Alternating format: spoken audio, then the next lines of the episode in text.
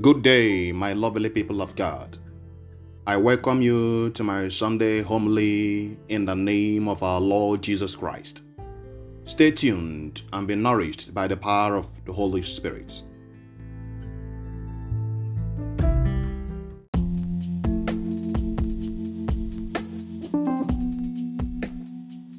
Homily of 26th Sunday in Ordinary Time, Year B. First reading Numbers chapter 11 from verse 25 to 29. Second reading James chapter 5 from verse 1 to 6. The Gospel Mark chapter 9 from verse 38 to 43, verse 45, verse 47 to verse 48. The theme of my homily is Christ enjoins us to be tolerant and modest. God created everyone uniquely he freely endows each person with different capacities, that is, graces, at His own discretion for the common good, and can actually use anyone as He pleases to execute His salvific mission. Unfortunately, due to sectarianism, exclusivism, tribalism, fear, envy, injustice, and the like, which have been the major cankerworms that stifle the progress of any given society. Many talented or qualified persons have been deprived the opportunity of contributing positively towards the growth and development of that society. In the first reading, when the task of ruling the Israelites became too burdensome for Moses, he saw the need for assistance and thus entreated the Almighty God so as to carry out the duties entrusted to him effectively. Compassionately, God responded to Moses' plea by replicating his power and grace, that is, transference of spiritual gifts, and thus instituted a collective leadership of 70, 70 elders to share his burden. Remarkably, two persons, Eldad and Medad, who were not in the camp, also received the same power and grace. Consequently, Joshua, engulfed by zeal, envy, sectarianism, or perhaps fear of his own position, wanted to stop them. Thus, Moses repudiated him and wished that all the Lord's people had such prophetic gifts, and the Lord gave his spirits to them all. Similarly, in the gospel, due to envious, overzealous, and exclusive mentality of Jesus' disciples, or perhaps fear of their own positions and the authority of their leader or master Jesus, they could not approve the stranger who was performing a salvific duty in the name and authority of Jesus Christ without authorization. Hence, they wanted to stop him, but Jesus reacted to their exclusivist views by underscoring this decisive importance of his person and mission that is, liberation of humanity from slavery of evil powers. He instructed them not to stop him, that no man could do a mighty work in his name and be altogether his enemy. Thus, he laid down the great principle that he who is not against us is for us. Even though there are fake pastors who feign Jesus' authority, but we can test their spirits just like First John chapter 4 verse 1 says, and can also know them by their fruits, as Jesus said in Matthew 7 verse 20. Meanwhile, in one of our desert experiences many years ago in Port Harcourt before I became a priest during intercessory prayer sections. Many people were praying in the spirit, that is glossolalia, precisely the prayer warriors. I was also inspired by the Holy Spirit to pray as such, though not yet in praying ministry then. But one brother approached me and started rebuking every familiar spirit in me. According to him, the gift of glossolalia was only meant for those in praying ministry. Just imagine his perception.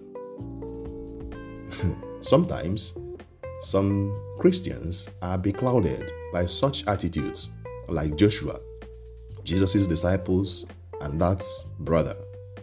When they see others outside their religious group performing the same good works like them, they become apprehensive, as if those people would outshine or overthrow them, or that some gifts are only meant for special people.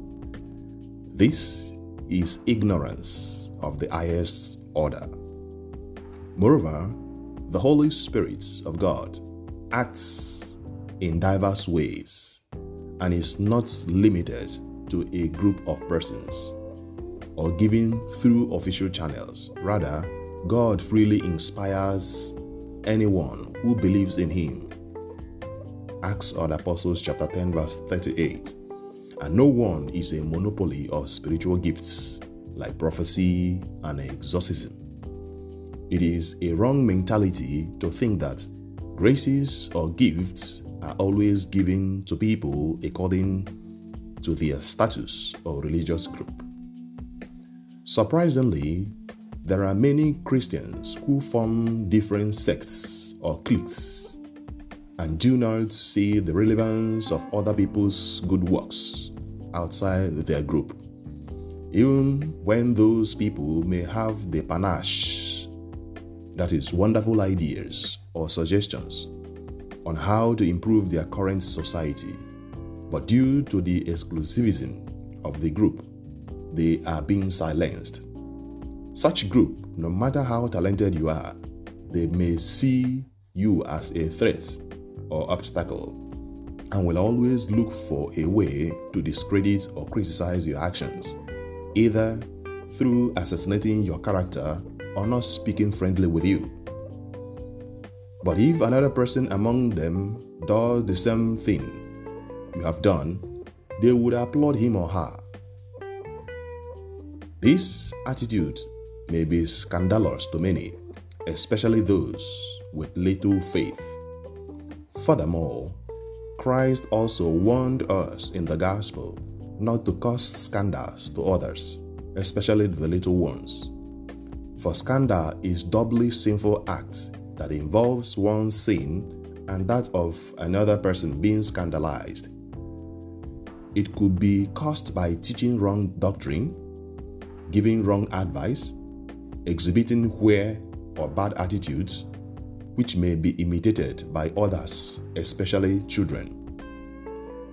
According to John Locke, a British philosopher, in his behavioral perspective, children's minds are tabula rasa, that is, blank slate, and are largely shaped by their social environment, which exerts its effects through association between thoughts and feelings, behavioral repetitions, and imitations.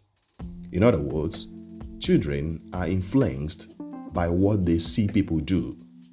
So, we have grave obligation, especially those in positions of authority such as parents, teachers, formators, etc., whose duty it is to bring up children in a true Christian faith, not to scandalize them or lead others into error. Consequently, this is the season, reason St. James in the second reading prophetically condemned those who put their hope in earthly or peripheral things. Same goes to those who accumulate earthly wealth unjustly, most especially through bribery, operation, separation, deprivation, and injustices of all kinds against the weak, the poor, who labor for them, and those who do not belong to their group, clique, or class. For these earthly acquisitions may deprive us of all of eternal life if we do not use them wisely in helping the poor and the needy.